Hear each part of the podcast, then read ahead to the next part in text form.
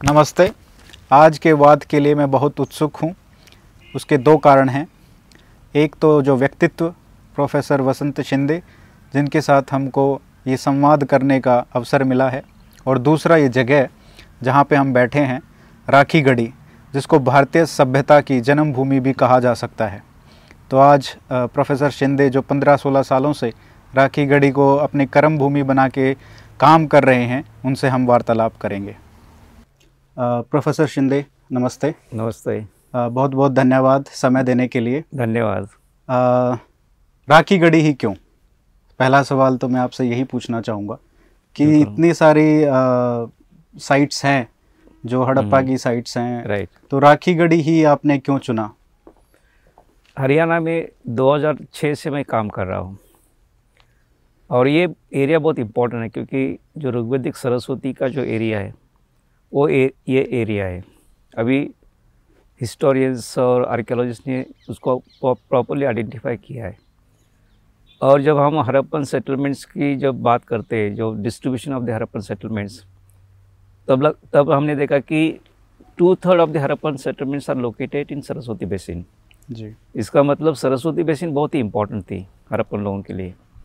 इसलिए शायद बड़े पैमाने पे यहाँ पे सेटलमेंट्स हुई है। हमने फरमाना में काम शुरू किया था। फरमाना राखीगढ़ी से लगभग 30 किलोमीटर दूरी पे है और महम ब्लॉक में आती है रोहतक डिस्ट्रिक्ट में। तो वहाँ हमने देखा कि ये जो हरप्पन सभ्यता की जो शुरुआत है वो काफ़ी पीछे जा रहे हैं। जैसे एक भिराना साइट है फतेहाबाद डिस्ट्रिक्ट में। वहाँ भी आर्कियोलॉजिकल सर्वे ऑफ़ इंडिया ने काम किया था।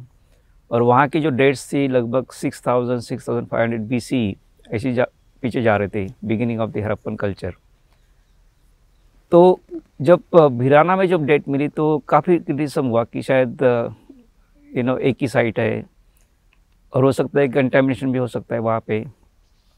तो हमने वो चैलेंज दिया इंडियन आर्कियोलॉजिस्ट ने हमने मिस नॉट ओनली मी तो उसमें फिर आर्कियोलॉजिस्ट ऑफ़ इंडिया ने कुछ साइट्स खोदे, हमने कुछ साइट्स खोदे, उसमें फरमाना बहुत इंपॉर्टेंट साइट थी।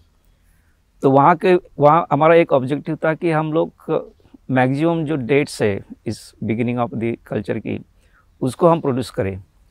तो वो हमने किया और फिर जो डेट्स बिराना में मिलती थी, वही डेट्स हमको फरमाना भी मिले।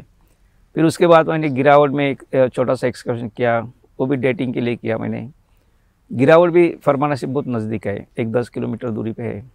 तो वहाँ पे भी हमको काफ़ी minus five thousand five hundred six thousand B C ऐसी डेट्स मिलने लगी। तो अभी लगभग छः साइट्स है इसमें। तो अभी हम सेफली हम बोल सकते कि beginning of the Harappan culture is quite early in this part काफ़ी पीछे जा रहे लेकिन अभी तक ये इस प्रकार का एविडेंस अभी इंडस बेसिन में मिला नहीं। तो जब मैं राखीगढ़ी फरमाना में जब काम करता था तो मैं हर साल, फरमाना में लगभग पाँच साल मैंने काम किया। तो हर साल मैं स्टूडेंट्स को लेकर राखीगढ़ी आता था। और जब भी मैं राखीगढ़ी में आता था तो हम देखते थे कि साइट का कुछ पार्ट लोगों ने खोदा है, उसको डिस्ट्रॉय किया है डैमेज हो रहे। कुछ पार्ट में इंक्रोचमेंट हो रहा है धीरे धीरे बढ़ रहा है। हर साल हम देखते थे कि नहीं, कुछ इंक्रोचमेंट हुई है। तो हमने सोचा कि ये सबसे इम्पोर्टेंट साइट है इंडिया में। अगर इसको अगर बचाना है तो यहाँ काम रिसर्च शुरू करना ज़रूरी है। तो इसलिए हमने सोचा कि फरमाना होने के बाद हम राखीगढ़ी में जाएँगे। और कुछ जो रिसर्च प्रॉब्लम्स हमने आइडेंटिफाई की थी फरमाना में उसको हम यहाँ परसू कर पाए क्योंकि आइडियल सिचुएशन यहाँ थी।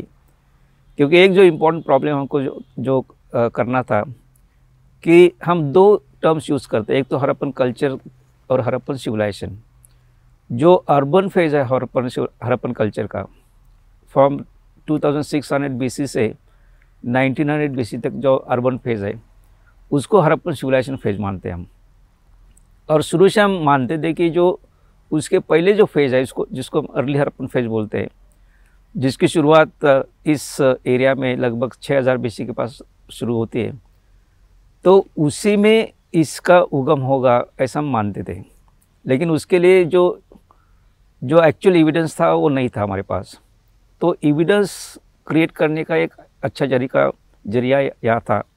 तो फरमाना में हमने शुरुआत की वहाँ हमको अच्छा एविडेंस मिला और फिर राखीगढ़ी में आके वही इशू हमने आगे परसू किया। तो अभी हमको ये हरप्पन कल्चर से हरप्पन सिविलाइजेशन की जो जो जो दौर है, उसके बारे में काफ़ी अच्छी जानकारी मिली कि ट्रांसफॉर्मेशन कैसा हुआ है। तो इसके लिए ये साइट बहुत आइडियल है। तो एक तो इस साइट को बचाना था। दूसरे है कि जो रिसर्च प्रॉब्लम हमने आइडेंटिफाई किए किए थे, उसको यहाँ से हम अच्छे से कर सकें। और यहाँ एक ऐसी साइट है इंडिया में कि जिसको हम टूरिज़्म पॉइंट ऑफ़ व्यू से डेवलप करना चाहते हैं ताकि यहाँ लोग आए लोग इसके बारे में जानकारी करें लोगों में अवेयरनेस हो होए। तो आ, उसके लिए हम हमारा शुरू से प्लान था कि इसको एक्सकर्शन करेंगे उसके साथ साथ इसको डेवलपमेंट का भी प्रपोजल हम तैयार करेंगे। तो उसमें अभी एक हमारा एक प्रपोजल है कि जो पार्ट हम इसके आगे हम जो एक्सकर्ट करेंगे। अभी हमारा तीन साल का तो प्रोग्राम है ही यहाँ काम करने का। जी। तो हरप्पन सिटी का जो पार्ट हम एक्सपेक्ट करेंगे, उसको वैसे हम प्रिजर्व करना चाहेंगे, ताकि लोग यहाँ कभी भी आ सकते हैं। अभी अगर आप, अभी लोग आते हैं तो यहाँ सिर्फ़ टीले दिख सकते हैं, और कुछ एविडेंस नहीं मिलता। यहाँ काम हुआ है, लेकिन लोगों को देखने के लिए कुछ नहीं है। तो अगर उसको हम प्रिजर्व करेंगे तो लोग देख सकते हैं उसको। लोगों में एक एक कनेक्टिविटी भी आ जाएगी कि भाई हम, हमारे जो पूर्वज है, पाँच हज़ार साल पहले, उनके घर हम उसको देख रहे हैं उसको टच कर रहे हैं। उनके उन्होंने जो स्ट्रीट बनाए उसमें हम वॉक कर रहे हैं। ये फील भी होगा उनके लिए देख भी पाएँगे। तो टूरिज़्म उसी से बढ़ेगा ज़रूर बढ़ेगा। दूसरी बात है कि हमने जो एक्सकर्शन किया यहाँ पे तो जो कुछ मटेरियल हमको मिला है तो उसका एक संग्रहालय यहाँ होना चाहिए। एक अच्छा सा म्यूज़ियम होना चाहिए। तो हरियाणा गवर्नमेंट ने उस इस आ, के लिए काफ़ी अच्छे कदम उठाए उन्होंने एक म्यूज़ियम बिल्डिंग भी बनाई है।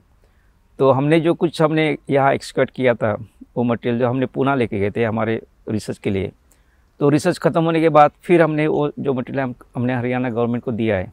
अच्छा।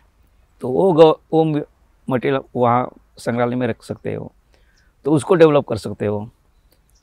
और फिर वो कर, हम फिर रिसर्च कंटिन्यू करते रहेंगे तो लोग यहाँ आते रहेंगे हम जो का, काम कर रहे हैं वो वो भी देख सकते हो और यहाँ टूरिज़्म बढ़ सकता है। तो अगर टूरिज़्म बढ़ेगा तो डेफिनेटली इस साइड का जो इस एरिया का भी इकोनॉमिक डेवलपमेंट हो सकती है। हम्म। लोग आएँगे तो छोटे छोटे इंडस्ट्रीज़ भी यहाँ हो सकते छोटे छोटे होटल्स रहने की जगह भी लोग बना सकते हैं। और हमारा एक भी एक और भी प्रयास है कि यहाँ की जो आर्ट है जो क्राफ्ट है लोकल क्राफ्ट वो लगभग नष्ट हो रहे हैं अभी। लोगों में ज़्यादा दिलचस्पी नहीं है उसमें। तो हम हम चाहते हैं कि उसको रिवाइव करें। तो और जो क्राफ्ट्समैन है यहाँ पे उनको भी हम सपोर्ट करें इस इस ज़रिए। और उसका जो क्राफ्ट जो प्रोडक्शन होगा वो भी लोग टूरिस्ट लोग उसको खरीद सकते हैं। तो हम्म। ये भी हम बढ़ाना चाहते हैं यहाँ पे। तो ये हमारा एक overall you know developmental plan इस साइड के लिए है। और फॉर्चुनेटली अभी गवर्नमेंट ऑफ़ इंडिया ने लास्ट बजट में उन्होंने पाँच आइकोनिक साइट्स आइडेंटिफाई किए हैं। तो उसमें राखी गढ़ी का भी ज़िक्र उन्होंने किया है। तो हो सकता है गवर्नमेंट को भी इसका इम्पोर्टेंस मालूम पड़ा है गवर्नमेंट ऑफ़ इंडिया को। तो उनके ज़रिए भी यहाँ डेवलपमेंट हो जाएगी। हम जो यूनिवर्सिटी की तरफ़ से हमने काम किया था हमारा भी उसमें सहयोग हो जाएगा। स्टेट गवर्नमेंट भी उसमें आके हम तीनों मिल के यहाँ अगर काम करेंगे तो अच्छा डेवलपमेंट कर पाएँगे यहाँ पे। अच्छा और अभी अभी हमको department of science and technology ने या दो चीज़ के लिए हमको फंडिंग दी है काफ़ी बड़ी फंडिंग मिली है हमको। हम्म। एक तो रिसर्च जो हम कर रहे हैं उसको आगे बढ़ाने के लिए और दूसरा है कि यहाँ एक छोटा सा इंटरप्रिटेशन सेंटर हो जाए। एक तो म्यूज़ियम तो होगा ही लेकिन उसके अलावा एक इंटरप्रिटेशन सेंटर अगर जब लोग आते हैं तो पहले अगर इंटरप्रिटेशन सेंटर में जाएँगे तो हरप्पा सभ्यता के बारे में जा, उनको जानकारी मिलेगी। हम्म। हरप्पन सभ्यता का कॉन्ट्रीब्यूशन क्या है? इंडियन हिस्ट्री में या वर्ल्ड हिस्ट्री में उसके बारे में जानकारी करेंगे। हरप्पन सभ्यता का रिलेवेंस क्या है अभी मॉडर्न सोसाइटी के लिए। उसके बारे में हम वहाँ जानकारी देंगे। और पूरी जानकारी हमने जो राखी गढ़ी में जो कुछ अभी तक रिसर्च काम किया है, उसके बारे में हम उसमें जानकारी दे सकते हैं। तो उसके लिए भी इंटरप्रेशन सेंटर डेवलप करने के लिए और रिसर्च कंटिन्यू करने के लिए साइंस एंड टेक्नोलॉजी डिपार्टमेंट ने हमको काफ़ी अच्छी फंडिंग दी है। तो उसी ज़रिए हम काम करना चाहते हैं यहाँ पे।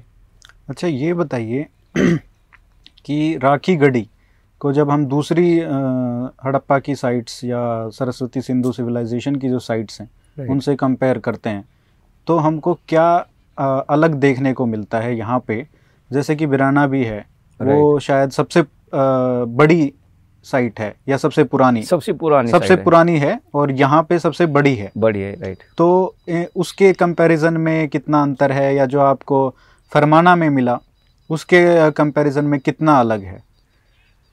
देखिए हड़प्पा एक जो मिसअंडरस्टैंडिंग है ना लोगों में। हम आज भी हड़प्पा बोल रहे हैं। हाँ हाँ हम आज भी हड़प्पा बोल रहे हैं। तो ये टर्मिनोलॉजी जो- है वो इंट्रोड्यूस हुई थी। 1920 के आसपास ही इंट्रोड्यूस हुई थी। लेकिन अ, एक लोगों में जो मिसअंडरस्टैंडिंग है कि हर एक जो साइट है हड़प्पा कल्चर की जो साइट है अभी उसको सिंधु सरस्वती सभ्यता की सभ्यता भी हम बो- बोलते हैं। जी। तो ये सभ्यता की जो साइट है हर एक साइट लोगों को लगता है कि हर एक साइट सिटी है हम्म, लेकिन वैसा नहीं है। हमने लगभग 2000 साइट्स अब तक ढूंढ के निकाला है इंडिया और पाकिस्तान में जो आर्कियोलॉजिस्ट ने। उसमें से केवल पाँच ऐसी जगह है कि जिसको हम हरप्पन सिटीज़ बोल सकते हैं। कौन कौन से कहेंगे? उसमें इसके पहले राखीगढ़ के पहले सबसे बड़ी साइट मानी जाती थी मोहनजोदड़ो की जो सिंध प्रोविंस में लोकेट है पाकिस्तान में। जी। उसके बाद पाकिस्तान में जो साइट है हरप्पा जिसको हम टाइप साइट बोलते हैं कि जो पंजाब प्रोविंस में है पाकिस्तान के वो दो नंबर की साइट थी इन टर्म्स ऑफ़ साइज़ तीसरी साइट राखीगढ़ी थी। तो ये तीसरी सिटी होगी राखीगढ़ी उस टाइम यह काम शुरू होने के पहले। और चौथी जो साइट है कि जो अभी फोर्टी वर्ल्ड हेरिटेज साइट हुई थी हुई है धोलावीरा। धोलावीरा हम्म, कि जो कच्छ पार्ट में है गुजरात के कच्छ पार्ट में। वो चौथी सिटी है। और एक पाकिस्तान में, चोलिस्तान में, चोलिस्तान जो उनका बहावलपुर डिस्ट्रिक्ट जो है, बॉर्डर के नज़दीक, वहाँ एक साइट है, उसका नाम है गनवेरी वाला तो ये गनवेरी वाला छोड़ के बाकी सब चारों हरप्पन सिटीज़ का एक्सकर्शन बड़े पैमाने पे हुआ है। तो एक एक कैटेगरी सेटलमेंट है यहाँ पे। दूसरी कैटेगरी जैसे फरमाना जो है क्या भिराना है, कि सिटी के बाद एक छोटे टाउन्स आते आते हैं। तो वैसे हरप्पा इसमें लगभग एक डजन टाउन्स होंगे। कुछ गुजरात में, कुछ सिंध में, कुछ हरियाणा में। तो ऐसे दूसरी कैटेगरी है। तीसरी कैटेगरी के बड़े पैमाने पे एग्रीकल्चर सेटलमेंट्स थी, कि जो छोटे छोटे कस्बे थे छोटे छोटे गाँव थे वो बड़े पैमाने पे। वो भी इस एरिया में है और अलग जगह है। तो ऐसे अलग अलग कैटेगरी के सेटलमेंट पे इवन हरप्पन लोगों ने मरी टाइम ट्रेड डेवलप किया तो उन्होंने पोर्ट्स भी डेवलप किया कुछ पोर्ट साइट्स है हरप्पन पोर्ट साइट्स है। उन्होंने बड़े पैमाने पर मैन्युफैक्चरिंग किया हरप्पन क्राफ्ट कि जिसको वेस्ट एशिया में बहुत डिमांड था मेसोपोटामिया इजिप्ट में। हम्म, तो उसका भी बड़े पैमाने पे उनको उन उन्हें प्रोडक्शन शुरू किया। उसके लिए वो इंडस्ट्रियल सेंटर्स उन्होंने बनाए। तो इस प्रकार की कैटेगरी के सेटलमेंट है तो फरमाना और वीराना जो साइट है वो सेकंड कैटेगरी में आते हैं कि जो हरप्पन टाउन्स है उस कैटेगरी में आते हैं। ठीक। तो इनका जो एरिया है लगभग यू नो 20 से 25 30 हेक्टर में इनका एरिया आता है। तो ये जो दोनों साइट्स है उस कैटेगरी में आते हैं। तो वहाँ पे जो एविडेंस मिलता है वो हरप्पन सिटीज़ में जो एविडेंस मिलता है उससे अलग नहीं ज़्यादा। हम्म, लेकिन छोटे पैमाने पे वहाँ पब्लिक स्ट्रक्चर्स नहीं मिलते हमको। सेटलमेंट्स का एविडेंस मिलता है वेल प्लान सेटलमेंट्स का मिलता है वो तो है ही। और ड्रेनेज पैटर्न का एविडेंस अच्छा मिलता है। पॉपुलेशन तो, कितनी रही होगी उस समय? नहीं अगर हर एक साइट का देखेंगे तो साइट टू साइट वेरी हो जाए अच्छा। अगर राखीगढ़ी की बात करते हैं तो राखीगढ़ी उस टाइम का सबसे बड़ा शहर था। हम्म, और यहाँ एक समय पे लगभग 90,000 टू वन लाख लोग यहाँ रहते थे एक अच्छा। समय पे उस टाइम इतनी बड़ी पॉपुलेशन थी क्योंकि हम्म। पूरा जो सरस्वती का जो बेल्ट है सरस्वती दृश्यदूती राखीगढ़ी दृश्यदूती एरिया में आती है उनकी जो मेन ट्रिब्यूटरी थी। जी। तो ये इस एरिया में काफ़ी बड़े पैमाने पे वो बहुत ही डेंस सेटलमेंट्स मिलते हैं हमको क्योंकि एग्रीकल्चर के लिए बहुत अच्छा एरिया है। और फिर कुछ रॉ मटेरियल जो जिसकी ज़रूरत है वो भी यहाँ मिलता है। और दूसरे है कि ये एरिया जैसे कॉपर का सोर्स है खेतरी में वो उसी टाइम से उसका एक्सप्लॉटेशन हो रहा था। वो भी यहाँ से नज़दीक है। तो उसके लिए यहाँ सेटलमेंट्स ज़्यादा पै- पैमा- पैमाने पे हुई थी। तो राखीगढ़ी जब ये दो सेटलमेंट से कंपेयर करें तो तो सबसे बड़ी ये हड़प्पन लोगों की एक मेट्रोपोलिस हम बोल सकते हैं। हम्म, एक बड़ी सिटी बोल सकते हैं। तो यहाँ जब काम शुरू हुआ अलग अलग आर्कियोलॉजिस्ट ने इसको विज़िट किया। और उन्होंने अनुमान लगाया कि इसका एरिया क्या हो सकता है। सिर्फ़ अनुमान लगाया मीन्स एक्चुअली उन्होंने काम किया नहीं था। तो कि कुछ कुछ लोगों का कहना था कि ये पचास हेक्टर के ऊपर फैली हुई है। कुछ लोग बोलते नहीं नाइन्टी हेक्टर्स के ऊपर होगी। कुछ लोग बोलते कि 200 हेक्टर के आसपास होगी लेकिन ये अनुमान था। हम्म, तो हमने क्या किया जब हमने काम शुरू किया 2011 में 2011 12 12 13 में हमने सिर्फ़ ये इसका एरिया कितना है उसको जानकारी करने की कोशिश की। एक्चुअल हमने एक्सकर्शन शुरू नहीं किया फिर। फिर हमने जो लेटेस्ट जो जियो फ़िज़िकल मेथड्स होते हैं जैसे वो एक जीपीआर सर्वे होता है कि। ग्राउंड पेनिट्रेशन रडार सर्वे करके हमने जो माउंट्स है जो अभी प्रिजर्व माउंट्स है उससे हम दूर जाने देख के देखते हम दूर दूर तक गए। और हमको फिर इसका जो रिमेन्स है लगभग 550 हेक्टर एरिया पे मिला हम्म, टोटल एरिया और मोहनजोदड़ो सबसे बड़ी साइट्स मानी जाती थी इसके पहले। उसका एरिया 300 हेक्टर तो लगभग इसका एरिया डबल है मोहनजोदड़ो से। तो ये सबसे बड़ी हरप्पन सिटी है, ये अभी उभर के आ रहा है। और इसमें अगर जब सिटी और टाउन की जब कंपैरिजन करते तो यहाँ कुछ अलग एविडेंस मिलेगा, वहाँ कुछ अलग एविडेंस मिलेगा। In terms of maybe town planning या in terms of architecture here अलग एविडेंस मिलेगा। वो हम देख रहे हैं अभी यहाँ पे। लेकिन क्या उससे ये पता चलता है कि सभ्यता एक थी? एक थी बिल्कुल बिल्कुल। क्योंकि देखिए इनका जो इसका जो एरिया है ना इस सभ्यता का वो लगभग two million square kilometre area था इनका। हम्म, इसका मतलब अभी जो पाकिस्तान है उसके डबल पाकिस्तान उतना एरिया हरप्पन लोगों का एरिया था उस टाइम और ईरान से लेके नीचे महाराष्ट्र बॉर्डर तक इनके सेटलमेंट्स मिलते हैं। यूपी जो सहारनपुर जो एरिया है वहाँ से लेके पूरा मकरान कोस्ट तक इनके सेटलमेंट्स मिलते हैं। जम्मू से इनके सेटलमेंट्स मिलते हैं नीचे पूरे। तो इतना बड़े पैमाने पे बड़े एरिया पे इनकी सेटलमेंट्स थी। हम्म, और हम बोलते हैं कि जो महाराष्ट्र बॉर्डर पे सेटलमेंट है वो और ईरान बॉर्डर पे जो सेटलमेंट है वो दोनों हड़प्पन है कैसे बोलते हैं? हम्म, कि एक तो वहाँ के जो डेट्स मिले वो एक एक डेट है। दोनों अच्छा। जगह जब एक्सकर्शन किया गया तो डेट्स हमने देखा है कि डेट एक ही है। नहीं नहीं डेट यानी यानी जो क्रोनोलॉजी होती है ना वो इसका इसकी जो प्राचीनता कितनी है? अच्छा। हाँ, उसके Dating? डेटिंग हुई थी। ओके तो डेटिंग से पता चलता कि दोनों कंटेम्प्रेरी है एक तो।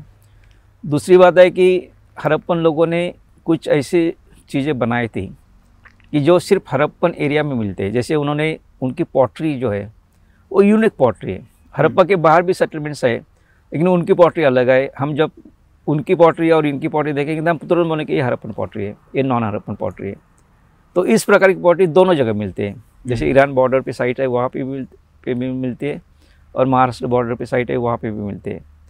तीसरी है कि जो जो उन्होंने ब्रिक का जो रेशो बनाया था वो सिर्फ़ हरप्पन लोगों ने बनाया था ब्रिक का रेशो हम्म, तो one is to two is to three था उनका रेशो है one is to two is to four ऐसे दो रेशो में वो दोनों जगह वही मिलता है। दोनों जगह वही मिलता है। फिर हड़प्पन सील्स वहाँ मिलते हैं दोनों वैसे सील्स मिलते हैं। तो इसका मतलब दोनों जो कल साइट्स है दोनों साइट्स एक ही कल, कल्चर के हैं ये पता चलता है। ऐसे हमने सब में जो 2000 साइट्स के बारे में जो ज़िक्र किया तो हर एक साइट के बारे में ऐसे हमने जानकारी करके हमने बोला कि 2000 हरप्पन सेटलमेंट्स है। और इस, इतने एरिया पे फैली हुई है। तो ये हमारा एक तरीका होता है डेटिंग का तरीका होता है आइडेंटिफाई करने का तरीका होता है उस बेसिस पे हमने किया है। तो उससे हम हमको पता चल जाता है फिर।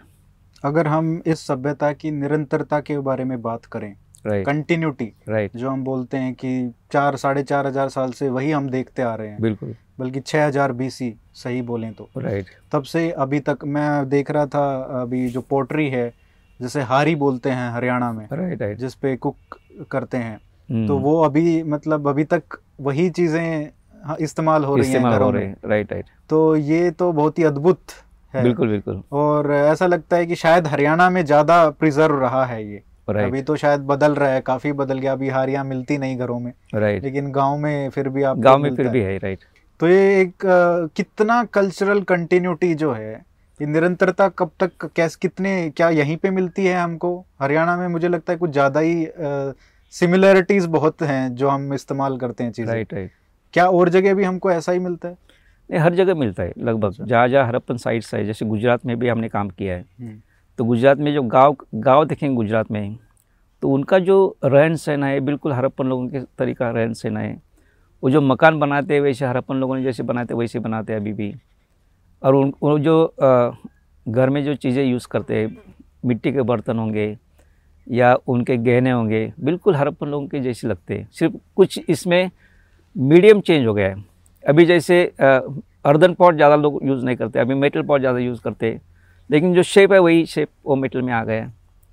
गहने में भी अभी पत्थर के जो हरप्पन लोग यूज़ करते थे या मिट्टी के बर्त, गहने यूज़ करते थे, वो तांबे के भी गहने यूज़ करते थे, उस टाइम सोने के भी करते थे और चांदी के भी गहने यूज़ करते थे। हम्म। लेकिन ये बहुत कम कम पैने मारे थे। लेकिन अभी जो है वो मॉडर्न मेटल्स में ज़्यादा ज्वेलरी आ गई। लेकिन वो जो बेसिक शेप है टाइपोलॉजी वही हरप्पन टाइपोलॉजी है। हम्म। तो बड़े पैमाने पे हरप्पन कंटिन्यूटी अभी भी दिखाई देते हैं।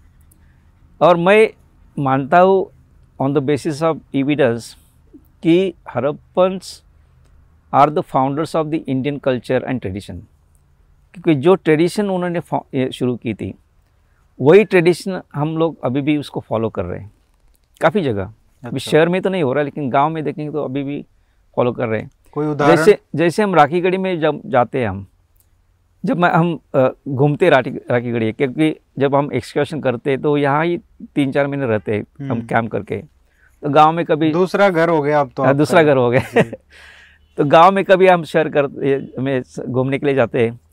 तो मुझे फील होता है कि मैं हरप्पन गाँव में घूम रहा हूँ। हम्म। क्योंकि आप आप देखेंगे इनके जो जो स्ट्रीट्स है अभी के जो स्ट्रीट्स है उसका जब डायमेंशन देखेंगे वीट देखेंगे वही वीट हरप्पन लोगों की वीट है। या वो अभी जो बनाते हैं जो ईट का इस्तेमाल करके वो पेविंग करते हैं वही हरप्पन लोगों की इंटरलॉकिंग वाली। इंटरलॉकिंग वाली वही लोग हरप्पन लोगों की कंटिन्यूटी है। फिर यहाँ का जो घर देखेंगे गाँव का जो टिपिकल घर देखेंगे वो it is based on Harappan plan या या हर हरियाणा में गाँव में बीच में बड़ा ओपन कोर्ट यार्ड होता है और फिर चारों तरफ़ रूम्स होते हैं। अब तो खत्म अभी कम खत्म हो रहा है लेकिन बीस पच्चीस पचास साल पहले ये ये बल्कि हमको केरला में ऐसे घर देखने को मिलते बिल्कुल बिल्कुल।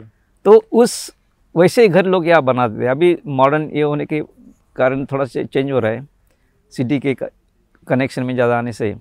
लेकिन ये कंटिन्यूटी अभी भी उनको सही कह रहे हैं आपकी कोर्ट यार्ड होता था खुला बिल्कुल। और उसके चारों तरफ़ ही बनाते थे। बनाते थे। बिल्कुल। तो मेन जो एक्टिविटी वो कोर्ट यार्ड में चलती थी उस टाइम भी वही वही था। हम्म। और फिर जब ये मिट्टी के अभी भी बर्तन काफ़ी बड़े बड़े अभी भी बनाते हैं यहाँ पे। हम्म। तो वो जो शेप है उसका आकार है बिल्कुल वैसा ही हरप्पन यू नो पॉट्स के बराबर वैसे लगता है। बनाने का तरीका जो फास्ट फ़ूड की जो ट्रेडिशन है वो हरप्पन लोगों ने शुरू की थी। अच्छा। और अभी भी वही ट्रेडिशन हम लोग यूज़ कर रहे हैं। और उसके ऊपर पेंटिंग अभी बनाते हैं वैसे हरप्पन लोगों ने जैसे पेंटिंग बनाए थे। और कभी कभी लगता है कि अगर आप एक मॉडर्न पॉट सामने रखेंगे और हरप्पन पॉट सामने रखेंगे तो आप लोग नहीं पहचान पाएँगे इसमें से हरप्पन कौन सा है मॉडर्न कौन सा है। इतनी सिमिलरिटी है। हम्म। दूसरी बात है कि यहाँ जो एग्रीकल्चर करते करते हैं यहाँ जो प्लाविंग सिस्टम है आपने शायद फावड़ा। नहीं नहीं ये जो हल, हल चला हाँ। चलाते प्लाविंग करते हैं तो हरियाणा में राजस्थान में जहाँ जहाँ हरप्पन सेटलमेंट्स मिलते हैं आपने देखा होगा कि यहाँ दो डायरेक्शन में प्लाउ मार्क्स होते हैं। एक तो टी टेढ़ा टी। नहीं एक तो हाँ एक डायरेक्शन में पूरा हम्म। नज़दीक ऐसे प्लाउ शेड्स होंगे यू नो ये होंगे। हम्म। और दूसरे डायरेक्शन में कुछ अलग दूर पे ऐसे प्लाउ शेड रहते हैं। तो वो सिस्टम हरप्पन लोगों ने वो डेवलप की थी। उसका एविडेंस प्रमाण भी मिला है। कालीबंगा जो साइट है हर, हरियाणा में हम्म। तो वहाँ भी वो प्रमाण मिले। तो वहाँ उन्होंने एक साथ दो क्रॉप्स क्रॉप्स लेते थे। जो मेन क्रॉप जाता था जैसे व्हीट एंड बार्ली वो जो जो जो प्लाउ शेर से नज़दीक है उसमें वो मेन क्रॉप करते थे। और जो दूसरे डायरेक्शन में जो प्लाउ शेर है quite apart from each other उसमें शायद सरसों लगाएँगे या हॉर्स ग्राम लगाएँगे। वो ट्रेडिशन अभी भी है। हम्म। जब तक कम से कम खुद अपना खाना खुद बनाते थे खुद खुद उगाते थे तब तक ये ठीक था। जब कमर्शियलाइजेशन हो गया तो अब एक क्रॉप वाला अब बहुत लोगों को याद भी नहीं याद होगा। भी नहीं होगा। बल्कि 20-30 साल पहले तक दो दो क्रॉप हमारे पास फोटोग्राफ्स है हाँ, क्योंकि वही हम खाते थे। उगा के बिल्कुल। अपनी ज़रूरत के लिए था और बेचने के लिए नहीं ये था। जो हल हल जो चलाते हैं ना आपका अभी तो ट्रैक्टर चलाते हैं लेकिन जब बैलों के साथ जो हल चलाते हैं तो उसका जो आकार है वो बिल्कुल हरप्पन हल के बराबर वैसे लगता है। हम्म, क्योंकि का यहाँ एक बनावली साइट है हरियाणा में ही फतेहबाद फतेहबाद डिस्ट्रिक्ट में। जी। तो वहाँ पे हल का एक मॉडल मिला था छोटा सा टेराकोटा मॉडल अच्छा। और उसका शेप देखेंगे तो बिल्कुल आप अभी जो हल यूज़ करते हैं वैसा ही से वैसा ही शेप है। खिलौने भी वैसे ही। खिलौने खिलौने भी वैसे किए उन्होंने। ठीक। तो ये कंटिन्यूटी अभी भी दिखाई देता है। और ये कंटिन्यू कैसे हो गई वो उसके बारे में भी मैं बताऊँगा। जी। आप सोचेंगे भाई पाँच हज़ार साल की कंटिन्यू कैसे हो गई? बिल्कुल। तो ये क्या हुआ कि 2000 बीसी के आसपास क्लाइमेट थोड़ा ड्राई हो गया। इस एरिया में वो लगभग ग्लोबल फिनोमेना था। मिसोपोटी में भी हुआ ग्रीस में भी यू नो ये इजिप्ट में भी हुआ चाइना में भी हुआ उसके प्रमाण मिले। तो उसका असर उनके एग्रीकल्चर के ऊपर- हो गया। एग्रीकल्चर और अलग अलग जैसे सरस्वती जो नदी थी बहुत ही इम्पोर्टेंट नदी थी उसी दौरान वो लुप्त हो गई हम्म, या ड्राई हो गई। शायद वो इसका भी असर हो सकता है और और कुछ रीज़न भी हो सकते हैं। और वहाँ पे जैसे ब, मैंने बताया कि सबसे ज़्यादा सेटलमेंट्स तो सरस्वती में थे। तो वो ड्राई होने से लोग फिर धीरे धीरे वहाँ से जाने लगे वहाँ से। और वो पेरीफरी जो एरिया था हरप्पन का जो पेरीफरी एरिया था वहाँ वहाँ पे ऑलरेडी लोग रहते थे कंटेम्प्रेरी लोग हरप्पा सभ्यता के बाहर के लोग जिसको हम लोकल फार्मर्स बोल सकते हैं। तो गुजरात में थे महाराष्ट्र में भी थे मध्य प्रदेश में थे राजस्थान में थे। तो ये लोग जब मूव करने लगे तो इन लोगों के इसमें मिक्स होते गए सोसाइटी में। हम्म, और वहाँ पे उन उन्होंने अपनी ट्रेडिशन अपने जो टेक्नोलॉजी वो उसको आगे बढ़ाने की बढ़ा बढ़ाया उन्होंने। हम्म, और फिर वो फ्रॉम कल्चर टू कल्चर वो आगे बढ़ा बढ़ती गई। और जब हमारे इंडिया में सबसे प्राचीन यूनिवर्सिटीज़ का एविडेंस मिलता है तक्षशिला जो अभी पाकिस्तान में है नालंदा है विक्रमशिला तो ये दुनिया में सबसे प्राचीन यूनिवर्सिटीज़ है। आप, आपको मैं जानना चाहूँ मैं बताना चाहूँगा क्योंकि लोगों को लगता है कि हमने इनको एजुकेशन सिस्टम हमने इनको सिखाई वैसे नहीं। हमारी सिस्टम बहुत अच्छी थी। उसको डिस्ट्रॉय किया गया है वो तो अलग बात है। लेकिन यूनिवर्सिटी का कंसेप्ट ये इंडिया में उसका ओरिजिन हुआ है हम्म, और उसका प्रमाण मिलते हैं। तो जब ये सिस्टम यूनिवर्सिटी का सिस्टम आ गया तब ये नॉलेज जो सिस्टम था कि जो परंपरा से एक कल्चर से दूसरे कल्चर से ओरियल ट्रेडिशन से आगे बढ़ता गया उसको फिर एजुकेशन का फॉर्म दिया गया। हम्म, तो उस वहाँ पे ट्रेडिशनल नॉलेज सिस्टम की बड़े बड़े पैमाने पे उसको सिखाया गया। और वो सीखने के लिए बाहर के देश के लोग आते स्टूडेंट्स आते थे। उसका भी ये ज़िक्र हुआ है। बिल्कुल। तो वो उस वैसे वो आगे बढ़ता गया। और एक बार एजुकेशन सिस्टम आ गया तो वो वो कंटिन्यू हो गया। तो ये राखी गढ़ी में जो आपने जो निकाला है भूमि में से। Yes yes. उसने क्या आपको बताया? क्या बदला क्या इतिहास बदलेगा? क्या कम से कम जो हम जानते हैं उसकी समझ कितनी बदली है? राइट right, राइट उससे। क्या क्या एविडेंस है जो नया है जिससे हमारी समझ बदलेगी? Right right. एक तो पहले मैं ये बताना चाहूँगा कि अ, उसका ज़िक्र किया था मैंने कि इसका जो ट्रांसफॉर्मेशन जो है अर्ली फ़ेज़ से जो मोस्ट प्रॉस्परस फ़ेज़ है या जिसमें हमको अर्बनाइजेशन का एविडेंस मिलता है उसका जो ट्रांसफॉर्मेशन का जो ये है एविडेंस है वो अभी तक मिला नहीं था। अच्छा। तो यह हमने उसको प्रोड्यूस किया है फरमाना में भी उसको वो, मिला है हमको। तो अब हमने बता हमने दिखा दिया कि ट्रांसफॉर्मेशन कैसा होता गया। उनके टेक्नोलॉजी में ट्रांसफॉर्मेशन होता गया। उनके जो अ, जो उन्होंने क्राफ्ट यूज़ किया उसमें उन्होंने अलग अलग उसमें बदलाव करते गए उसमें नए नए वो उसमें ला लाते गए। तो वो ये पूरा क्लियर हो रहा है। दूसरे के उनके जो मकान थे उसमें भी ट्रांसफॉर्मेशन कैसा होता गया वो भी उसका उसका भी प्रमाण मिला है। हम्म, जैसे लोवेस्ट लो लेवल में हमको छोटे छोटे ज़मीन के नीचे गड्ढा करके उसमें लोग रहते थे। ज़मीन के अंदर? हाँ ज़मीन के type not not that deep you know पचास सेंटीमीटर डीप अच्छा। चालीस सेंटीमीटर डीप ऐसे बनाते थे अच्छा बेड ऐसे बनाते नहीं, नहीं, ज़मीन में? ज़मीन में सर्कुलर जो हट है ना सर्कुलर हट बनाते हैं लेकिन उसको हाइट देने के लिए अच्छा। ज़मीन के नीचे थोड़ा उसको ये करते थे ताकि उसको हाइट मिले क्योंकि यहाँ लंबे जो टिम्बर है वो ज़्यादा आसानी से नहीं मिलते यहाँ।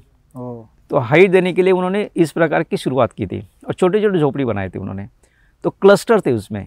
तो एक एक फैमिली ने शायद तीन या चार ऐसे पीट्स बनाए एक मिस आजू बाजू में। उसका एक का इस्तेमाल वो रहने के लिए किया उन्होंने सोने के लिए किया। एक में किचन किया उन्होंने एक में स्टोरेज किया। ऐसा उन्होंने शुरुआत की। दूसरे स्टेज पे वही कंसेप्ट दूसरे स्टेज में भी हो गया लेकिन वो ज़मीन के ऊपर रहने लगे अभी। ज़मीन के ऊपर वो झोपड़ी बनाने लगे उसके रहने लगे।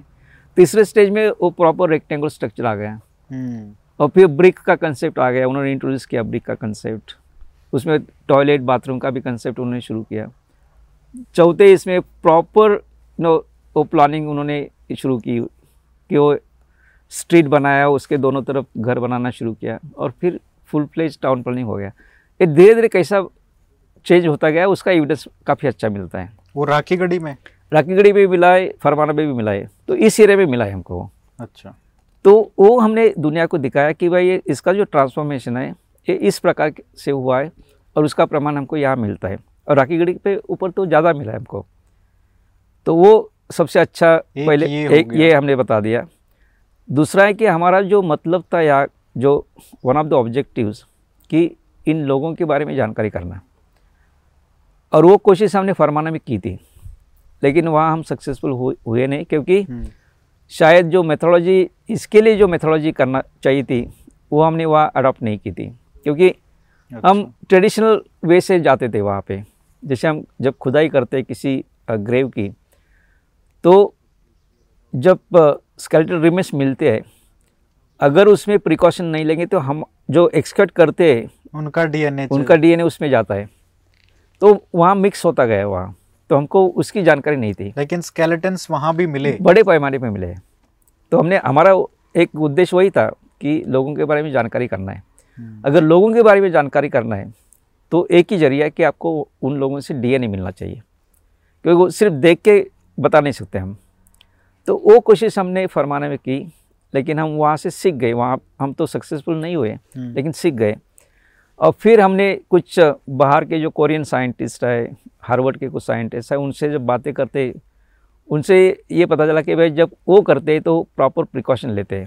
हम्म, जैसे जैसे अभी कोरिया दिस कोरोना के टाइम जो पीपीपी पीपीपी किट यूज़ करते वैसे किट हमने कोरिया से मंगाए। उसका यूज़ करके पूरा मास्क यूज़ किया हैंड ग्लोव यूज़ किया हमने। और वो करके फिर हमने ये एक्सकर्शन शुरू किया। हम्म, और बरियर का जो एक्सकर्शन करते तो खुद ही करते हैं हम हम हमारे स्टूडेंट करते हैं। तो सब हमने मिलके ऐसा किया तो ताकि हमने ये इंश्योर किया कि कंटामिनेशन ना हो। हो गया हमने। फिर ये प्रिकॉशन लेने के बाद लगभग हमने साठ, बासठ हमने स्केलेटल रिमेन्स यहाँ एक्सपर्ट किए। और फिर सबका डीएनए हमने टेस्ट करना शुरू किया। जब हमने यहाँ से हमने, हमारे लैब में ट्रांसफ़र किया क्लीनिंग किया उसका फिर उसको सैम्पलिंग के लिए हमने तैयार किए हम्म, तो हमारा ये था कि ये जो काम है पूरा इंडियन साइंटिस्ट ही करेंगे। जो एक्सकर्शन किया पूरे इंडियन आर्कियोलॉजिस्ट ने किया। और सीसीएम भी जो हैदराबाद में है जहाँ नीरज राय थे तो वहाँ के साइंटिस्ट तो डीएनए रिसर्च में जुड़ गए। हमारे साथ हम मिलके उस उसमें शुरू किया। और फिर पूरा सिक्वेंसिंग भी मैंने हमने किया। हम्म, लेकिन यहाँ की जो कंडीशन है ओवरऑल कंडीशन राखीगढ़ी की है या फरमाना की इस एरिया की या even overall you know South South Asia South Asia की जो ये है यह ज़्यादा ह्यूमिड क्लाइमेट है और ह्यूमिड क्लाइमेट प्रिजर्वेशन के लिए अच्छा नहीं होता कोई भी ऑर्गेनिक मैटर तो बड़े मुश्किल से हमने डीएनए निकाला यहाँ के एक नई टेक्निक यूज़ करके हमने डीएनए निकाला। और फिर डीएनए निकालने के बाद हम सोच रहे थे कि हम पब्लिश करें लेकिन अब खुद ही इंडियन साइंटिस्ट पब्लिश करें। लेकिन हमने देखा कि अगर हम करते तो यही यूरोपियन साइंटिस्ट या अमेरिकस हमारी कुछ खामियाँ निकालते कि नहीं भाई आपकी मेथोलॉजी ठीक नहीं थी। हम्म, आपका ये आपने ये एनालिसिस नहीं किया वो एनालिसिस नहीं किया।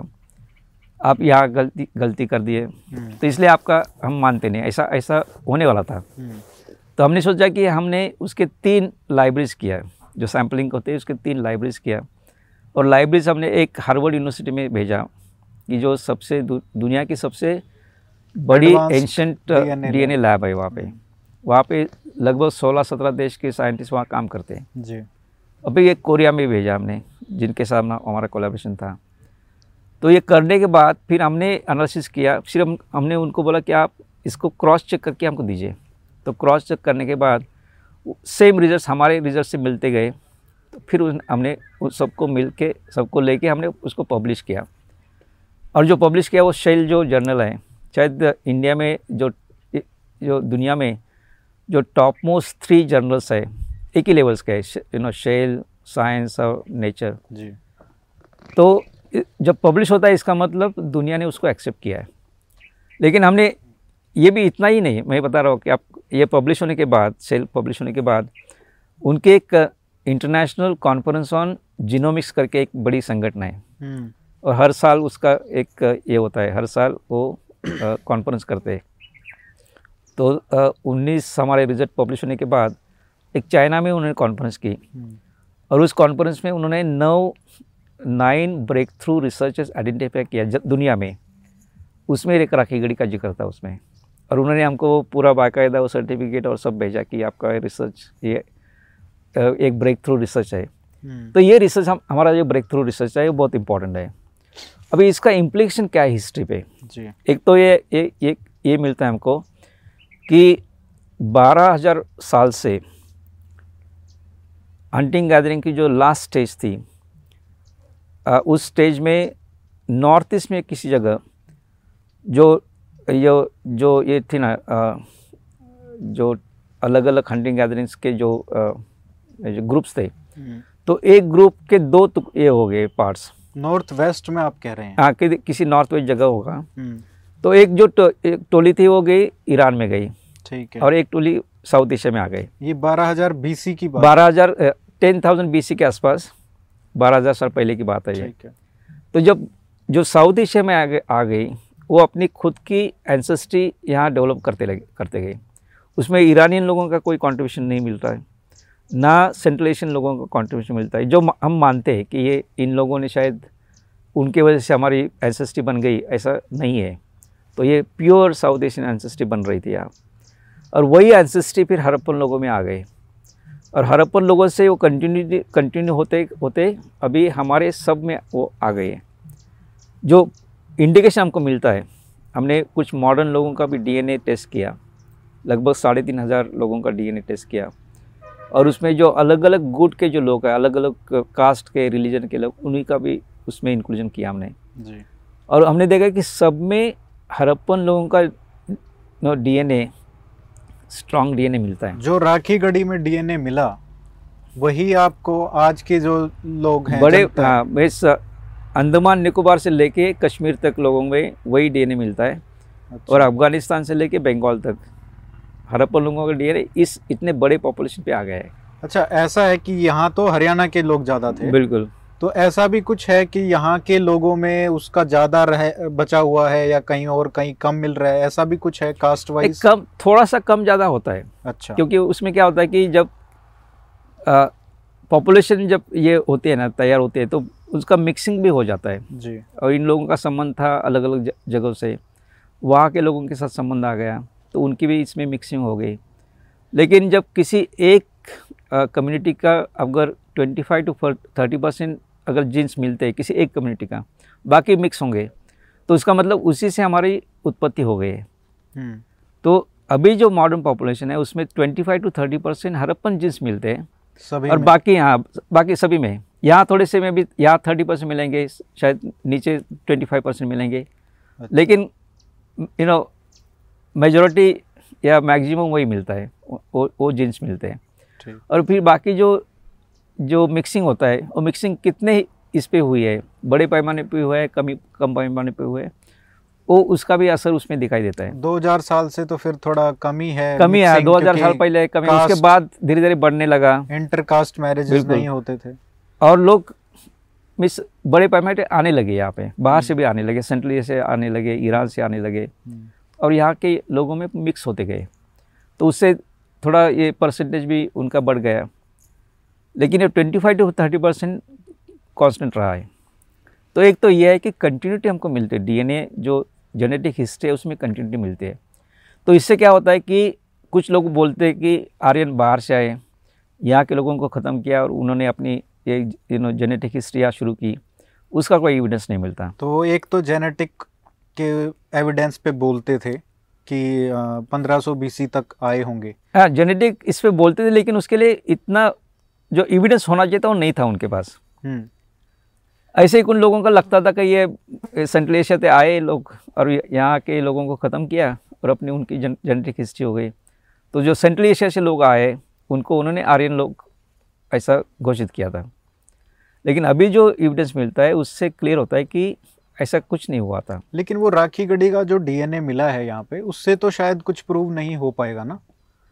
नहीं नहीं उससे अगर हमको देखिए नहीं नहीं वही तो बोल रहा ना कि आर्यन इन्विजन कैसे हम उसको कॉन्ट्राडिक्ट कर सकते हैं वो बता रहा हूँ मैं। हम्म, अगर आर्यन बाहर से आते ऐसा मानते तो दो चीज़ें होती थी। एक तो जेनेटिक हिस्ट्री में डिसकंटिन्यू होती थी वो हुई नहीं। जेनेटिक हिस्ट्री अभी भी कंटिन्यू हो रहे वही जेनेटिक हिस्ट्री कंटिन्यू हो रहा। है दूसरे है कि आर्कियोलॉजिकल जब आप मटेरियल का जब डेटा देखेंगे उसमें भी कंटिन्यूटी हरप्पन टाइम से अभी तक हमने बताया कि कंटिन्यूटी क्या है। बिल्कुल। वो कंटिन्यू कंटिन्यूटी मिलती है। सभ्यता में है। अगर दो चीज़ें होती है मैंने बताया कि अगर आर्यन सोकॉल्ड आर्यन बाहर से आते हैं तो एक तो अपनी सभ्यता यहाँ लाते थे उसका कोई एविडेंस नहीं मिल रहा है। हमारी सभ्यता का एविडेंस कंटिन्यूस पाँच हज़ार साल मिल रहा है। अब मैं अगर डेविल्स एडवोकेट वाली बात करूँ हाँ, तो ये लोग कहते हैं कि जैसे एक तो लैंग्वेज बदल गई कि जो हड़प्पा में जो के टाइम पे जो लैंग्वेज थी वो आज तक हमको जो स्क्रिप्ट है वो हमको नहीं पता चली है कि कौन सी भाषा थी। राइट राइट उसके बाद जब ये जो कहते हैं कि आर्यंस आ गए तो संस्कृत भाषा आ गई वेद आ गए जो पूजा पद्धति है मंदिरों का जो मंदिरों का नहीं बल्कि फायर अल्टर्स फायर अल्टर्स ये सब शुरू हो गया। तो वो तो सारे एविडेंस देते हैं कि यहाँ पे सभ्यता में भी बदलाव आया है भाषा में भी बदलाव आया है। 1500 बीसी का जो एविडेंस है डीएनए में भी ये है कि आप अभी तक ये कहते थे कि डीएनए भी बदल जाता है कि अभी आज आज आज हमारा जो डीएनए है और जो राखी गढ़ी में हमको डीएनए मिला है राइट राइट वो काफ़ी अलग है। ये भी हमको मानना पड़ेगा। तो वो ये उनका ये है कि वो 1500 बीसी के बाद चेंज हुआ जो कि नीरज राय सर कह रहे हैं कि ऐसा नहीं है वो नहीं नहीं। 700-800 के आसपास हमको देखने को मिलता है। नहीं चेंज चेंज तो हुआ नहीं। हम्म, उसका परसेंटेज कम ज़्यादा होता गया बस। शुरुआत में काफ़ी स्ट्रांग हर पर लोगों का काफ़ी स्ट्रांग डीएनए मिलता था। Fifteen hundred you know BC में वन थाउज़ेंड बीसी में थोड़ा सा उसका प्रमाण उसका प्रमाण कम हो गया। इतना ही फ़र्क हुआ। हम्म, लेकिन जो लोग बोलते हैं कि आर्यन बाहर से उन्होंने इंडो यूरोपियन भाषा लाई या लेकिन उसका कोई प्रमाण नहीं है। उनका कहना है सिर्फ़ कि उन्होंने ऐसा ऐसा हुआ होगा ऐसा बोलते हैं। हाँ थ्योरी है। थ्योरी है लेकिन उसके लिए सपोर्टिंग एविडेंस नहीं है। मेरा मानना है कि शायद हड़प्पन लोगों ने ही जो संस्कृत भाषा है वो बोलना उन्होंने शुरू की होगी ऐसा मेरा मानना है। अभी प्रमाण नहीं मिल रहे क्योंकि अगर जो ट्रेडिशन जो टेक्नोलॉजी उन्होंने डेवलप की थी वो ट्रेडिशन टेक्नोलॉजी अभी भी कंटिन्यू होती है। तो भाषा भाषा में भी कंटिन्यूटी मिलना चाहिए। ये मेरा आर्ग्यूमेंट है। तो मेरा कहना है कि शायद early form of Sanskrit was introduce by the Harappan itself और जो दूसरा जो एविडेंस मिलता है हमको एक तो डीएनए में कंटिन्यूटी मिलते हैं लगभग यू नो कितने ढाई हज़ार साल की साढ़े चार हज़ार। साल के कंटिन्यू मिलते हैं। मटेरियल कल्चर में कंटिन्यू मिलते हैं वो भी कहाँ ब्रेक नहीं होता। लोग बाहर से आए आए, चले गए यहाँ मिक्स होते गए, उसका भी एविडेंस मिलता है। लेकिन यहाँ की जो संस्कृति थी, यहाँ की जो जेनेटिक हिस्ट्री थी, उसको कभी धक्का नहीं लगाए वो कंटिन्यू हुई है। एक और, जो शायद प्रमाण है, वो जो हमको कुछ सिद्ध कर सकता है, वो ये है कि यहाँ की जो सभ्यता थी, वो कितनी विकसित थी जिसका हम कह रहे हैं कि वहाँ से लोग आए होंगे और हम, हमको इतने बड़े पैमाने पे ये सब दिया होगा भाषा भी दी होगी सभ्यता भी दी होगी या बदल दी होगी। क्या उनका उस समय का हमारे से उस समय के हड़प्पा के कल्चर से या सिविलाइजेशन से वो कितनी आगे थे या पीछे थे? उसका क्या प्रमाण कोई मिलता है? देखिए तीन जगह अर्बनाइजेशन हुआ। एक तो इजिप्ट में हुआ। जी। दूसरे इराक जो मेसोपोटामियन एरिया बोलते हैं उसको में। और हरप्पन एरिया में हुआ। सिंधु सभ्यता या सिंधु सरस्वती सभ्यता में हुआ। तो ये जो डेवलपमेंट हुई थी लगभग एक साथ हुई थी। जी। ओके? लेकिन मेसोपोटामिया और इजिप्ट में ये फ़र्क है कि वहाँ एक किंगडम का कंसेप्ट था। किंग वहाँ राज करता था। वहाँ उसके पैलेस मिलते हैं उसके टूम्स मिलते हैं और जो कुछ उन्होंने डेवलपमेंट किया उसके अराउंड ही किया उन्होंने। उन्होंने हरप्पन लोग जैसे उन्होंने सिटीज़ बनाए टाउन बनाए ऐसा नहीं बनाया उन्होंने। हम्म। तो ये अर्बनाइजेशन वहाँ हो रहा था उसको भी अर्बनाइजेशन मानते यहाँ भी हो रहा था लेकिन ये डिफरेंस ये था कि यहाँ जो हुआ था हो रहा था वो लोगों के लिए हो रहा था और वहाँ जो हो रहा था वो राजा के लिए हो रहा था ये क्लियर हो रहा है। और सबसे जो अर्लीस्ट एविडेंस है इसका टाउन प्लानिंग का वो हमारे यहाँ मिलता है। इसका मतलब हम लोग सबसे ज़्यादा विकसित थे। हम्म। वो डेवलपमेंट हमने है। और ये डेवलपमेंट ओवरनाइट नहीं है जैसे मैंने बताया कि 6000 थाउज़ेंड बीसी से धीरे धीरे वो विकास होता गया हज़ार पंद्रह सौ साल लगे होंगे। हज़ार पंद्रह सौ लगभग तीन हज़ार साल लगे उनको डेवलपमेंट होने करने के लिए।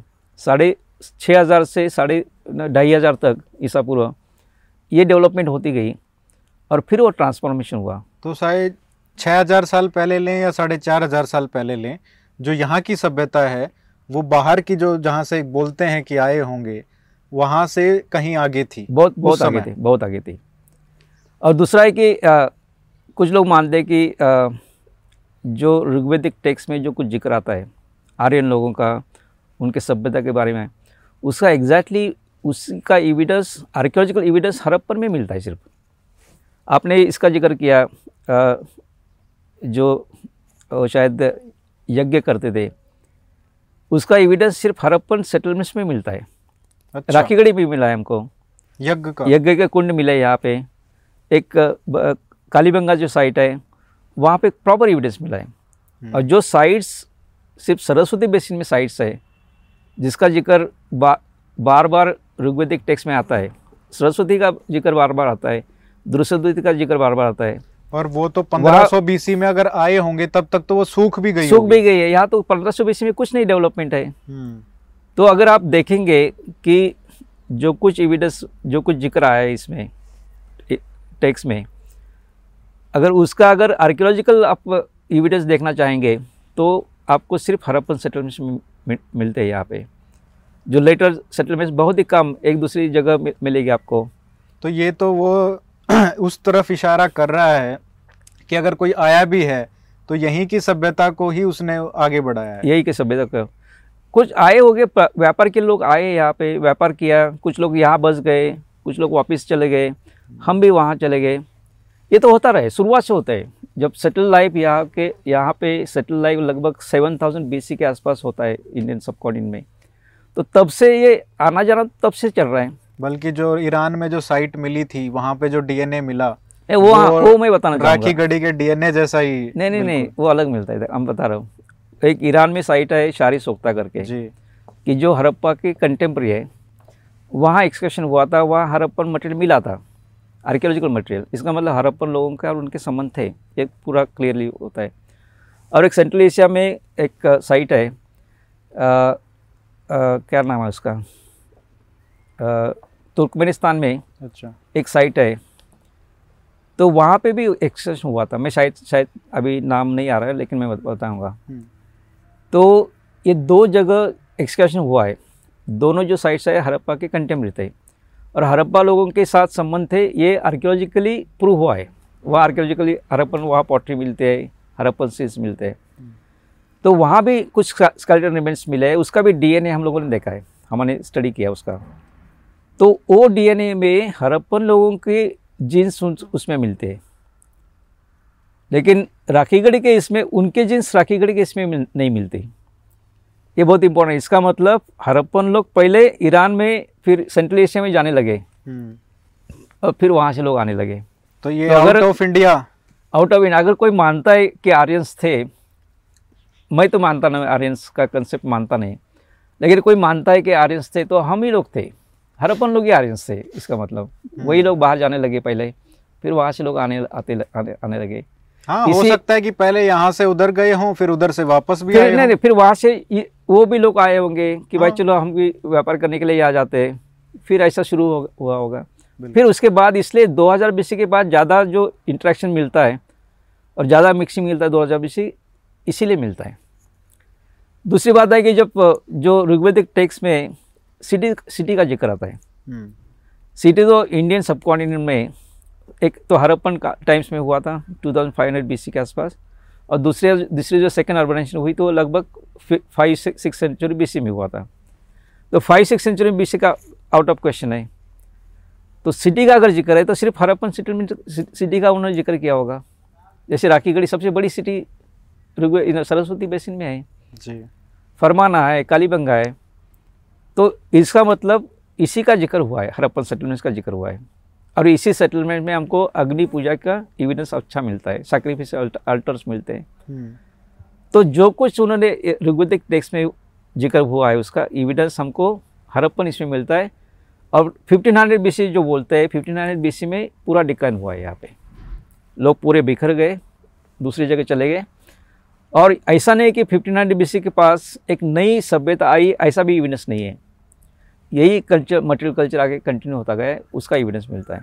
वो तो निरंतरता वही निरं- है। निरंतरता वही है। चलती आ रही है। तो इसलिए जो हम हम बोलते हैं कि ये एक मीथ है आर्यन एक मीथ है।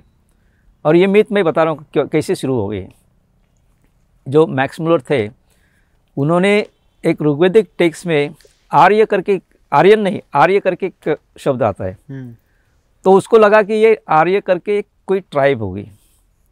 और फिर उन्होंने देखा कि ये जो ट्राई ये जो आर्य है उससे जो डेवलपमेंट का जो ज़िक्र आता है वो काफ़ी एडवांस दिखाई देता है। हम्म, तो इसका मतलब उनको लगा कि ये जो आर्य है शायद ये बाहर से आए होंगे क्योंकि उनका उनको क्लियर थे। उनकी सोच तो ये थी कि ये ये, तो एडवांस हो ही नहीं सकते। उनकी सोच वही थी कि ये लोग एडवांस हो ही नहीं सकते। ये लोग तो बिल्कुल नो प्रिमिटिव है हम्म, और बारबेरिक लोग है। यही उनकी सोच थी। तो जब 1920s में जब एक्सकर्शन शुरू हुआ हरप्पा और मोहनजोदड़ो में तब ब्रिटिश आर्कियोलॉजिस्ट को एक बड़ी नो एडवांस सिविलाइजेशन यहाँ मिली कि जिस इस प्रकार का एविडेंस उन्होंने उनको यूरोप में भी किसी जगह नहीं मिला। तो वो बड़े सोच में पड़ गए कि भाई अभी हम जस्टिफिकेशन कैसे देंगे कि हमारा जो कहना था कि ये लोग तो प्रिमिटिव है इसलिए इनके ऊपर हम आसानी से राज कर सकते हैं। लेकिन इनकी सभ्यता बहुत एडवांस है हमसे हमारे हमसे एडवांस है। हम्म, तो उनका फिर उन्होंने क्या किया ठीक है आपके पास है ये लेकिन ये करने वाले लोग हैं वो बाहर से आए वेट से आए। और फिर वो आर्यन का बहुत बड़े पैमाने पर कॉलोनी जो हिस्टोरियंस हैं उन्होंने उन्होंने बड़े पैमाने पे उन्होंने हमारे मन पे बार बार बार बार उन्होंने ये किया कि बाय ये जो डेवलपमेंट हुई है बाहर के लोगों ने किया है। हम्म, आप कैपेबल नहीं है।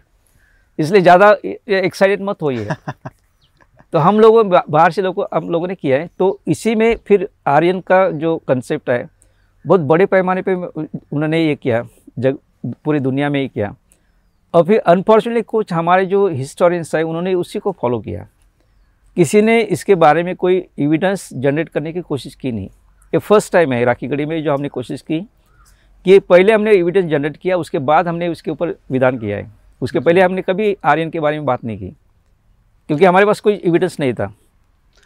आ, प्रोफेसर शिंदे ये बताइए कि 2016 में आ, आपने पिछली बार जब एक्सकेवेशन किया था वो Right. 2016 में किया था। यस यस और अभी तक हुआ क्यों नहीं है? ये इतना लंबा टाइम इतनी महत्वपूर्ण जगह है ये राखी गढ़ी। इसके तो हर साल करना चाहिए। तो इतना लंबा समय क्यों लगता है? पाँच साल हो गए अब। देखिए हम जो अ, इंडिया में जो ट्रेडिशन है कि आप साइट खोदें और भूल जाए वो हम नहीं करना चाहते। हैं हम चाहते हैं कि जो कुछ हमने काम किया है उसका प्रॉपर सिस्टमेटिक रिपोर्ट बाहर आ जाए। और जब रिपोर्ट लिखना है तो उसके लिए तीन चार साल तो लग ही जाते हैं। अच्छा। तो अच्छा। हमने जो कुछ डेटा हमने जनरेट किया था वो आउट ऑफ़ कंट्रोल होने के पहले उसको हमने सोचा कि इसको पहले रिपोर्ट फॉर्म में लाना चाहिए। तो अभी हमने पूरा उसका रिपोर्ट तैयार किया अभी। एक छः महीने के अंदर उसको पब्लिश करना है। और पब्लिश करेंगे एक आर्क्यो प्रेस करके उनके साथ हमारे टाइप हुआ है ऑलरेडी ठीक है। तो वो पब्लिश करेंगे हम क्योंकि हम अगर खोदेंगे और कोई पब्लिश नहीं करेंगे तो लोग इसके बारे में जानकारी करेंगे नहीं। हम्म, तो हम चाहते हैं कि जैसे हरप्पा में हुआ था मोहनजोदड़ो की उन्होंने तुरंत पब्लिश किया था जो भी डेटा है पब्लिश किया था। इसलिए उसका नाम हुआ।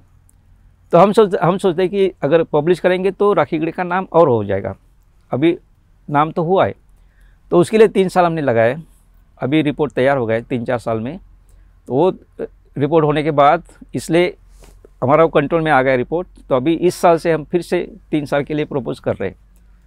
तीन साल के बाद फिर हम दो तीन साल का गैप लेंगे या बाद में जो कुछ जिसको कंटिन्यू करना है वो कंटिन्यू करेंगे फिर उसके बाद हम फिर फिर पब्लिश करेंगे। तो ये पूरा पूरी जानकारी लोगों तक तो पहुँचाने की हम कोशिश करेंगे। तो इसलिए ये रिपोर्ट डिले हो गया। इसलिए हमने एक्सकर्शन नहीं किया। अच्छा। और दूसरी बात है कि जो डीएनए रिसर्च है उसके लिए बहुत ही यू नो बहुत मेहनत करनी पड़ती है क्योंकि वो वो डेटा बहुत कम है। और उसको पूरी चारों तरफ़ से जानकारी करके उसका एनालिसिस करके फिर जो कुछ मिलेगा उस वो देख के हम हमको करना पड़ता है। तो हमने 2006 में अ- असल में दो डीएनए रिसर्च शुरू किया था। हम्म। और 2019 में हमको सफलता मिली। हम्म। तो ये ये कंटिन्यूस ये है कंटिन्यूस प्रोसेस है। साढ़े चार हज़ार साल का जब हम सभ्यता की वो बिल्कुल, उस टाइम लाइन पे हम देखते हैं तो ये तेरह साल तो- तो चौदह साल कुछ भी नहीं लगते। बिल्कुल बिल्कुल। इसमें कुछ लोगों को ये भ्रम है कि अभी जितना काम होना था राखी गढ़ी में वो हो चुका। अब वो साइट बंद हो गई है अब कोई कुछ काम बचा नहीं है वहाँ पे करने के लिए। मैं आपसे रिक्वेस्ट करूँगा कि आप बताएँ कि कितना काम हुआ है क्या फ्रैक्शन का काम हुआ है और कितना काम बाकी है अभी? अगर उसको आप बता सके तो। इवन वन परसेंट भी नहीं हुआ अभी। वन परसेंट भी नहीं हुआ। नहीं हुआ। क्योंकि अ, हमने जो काम किया पिछले दस साल में जिसको हम प्रॉब्लम ओरिएंटेड रिसर्च बोलते हैं कि हमको ये देखना था। हम्म, हमारा ऑब्जेक्टिव का इसको देखना है हमको।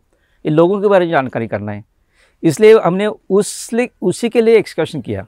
वो डेटा हमने जनरेट किया। जी। हमको इसके इनकी जो ट्रांसफॉर्मेशन हुआ उसके बारे में जानकारी करना था उसी के लिए किया। लेकिन अभी जो इसके आगे जो रिसर्च करना चाहिए कि लोगों के जो सेटलमेंट है उसकी पैटर्न कैसी थी तो वो देखने की ज़रूरत है। इसके लिए बड़े पैमाने पर अभी एक्सकर्शन शुरू करने की ज़रूरत है। अभी बड़े पैमाने पर एक्सकर्शन शुरू हुआ नहीं राखीगढ़ी में।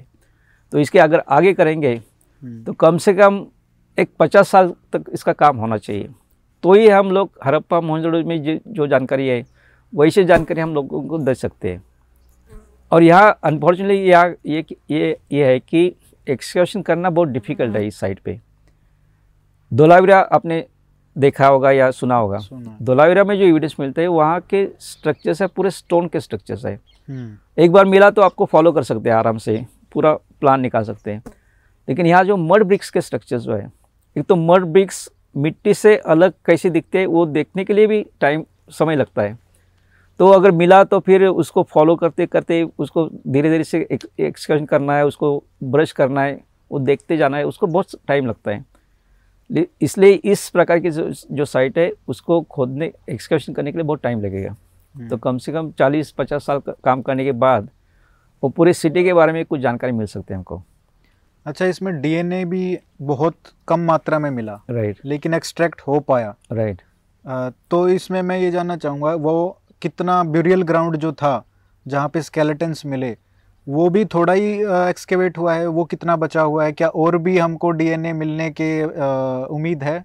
काफ़ी है वो उनकी जो सिमेट्री है वो लगभग साढ़े तीन हेक्टर पे फैली हुई है। अच्छा। उसको हमने डिमार्केशन किया है। और उसमें से सिर्फ़ हमने एक बीस बाय बीस मीटर का ही एरिया हमने खोदा है। उसमें ये सब एविडेंस मिला है हमको। अच्छा। इसका मतलब बड़े बहुत बड़ी सिमेट्री अभी भी अवेलेबल है हमारे रिसर्च के लिए।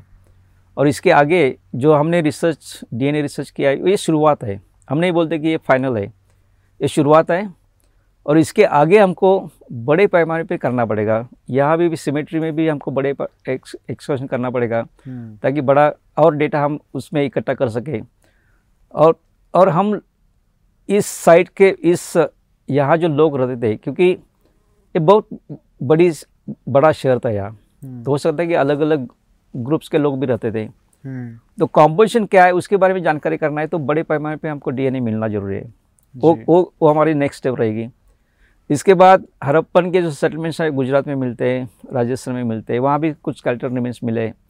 तो फिर उसका भी स्टडी करने करने करना चाहेंगे हम। फिर उनका डीएनए क्या है राखीगढ़ी लोगों का डीएनए कैसे है एक ही है या अलग है? अलग अलग ग्रुप्स थे क्या वो वो भी देखना है।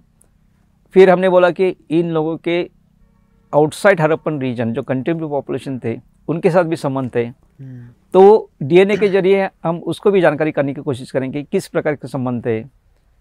और ये हम मानते थे कि हरप्पन लोगों का डीएनए पूरे साउथ एशिया में फैला हुआ है। जी। तो कैसा फैल फैल गया उसको भी हम देखना चाहेंगे। तो ये शुरुआत है और बहुत कुछ करने की बा, करना बाकी है। तो इसमें अभी नए यंग जनरेशन को लाने की ज़रूरत है।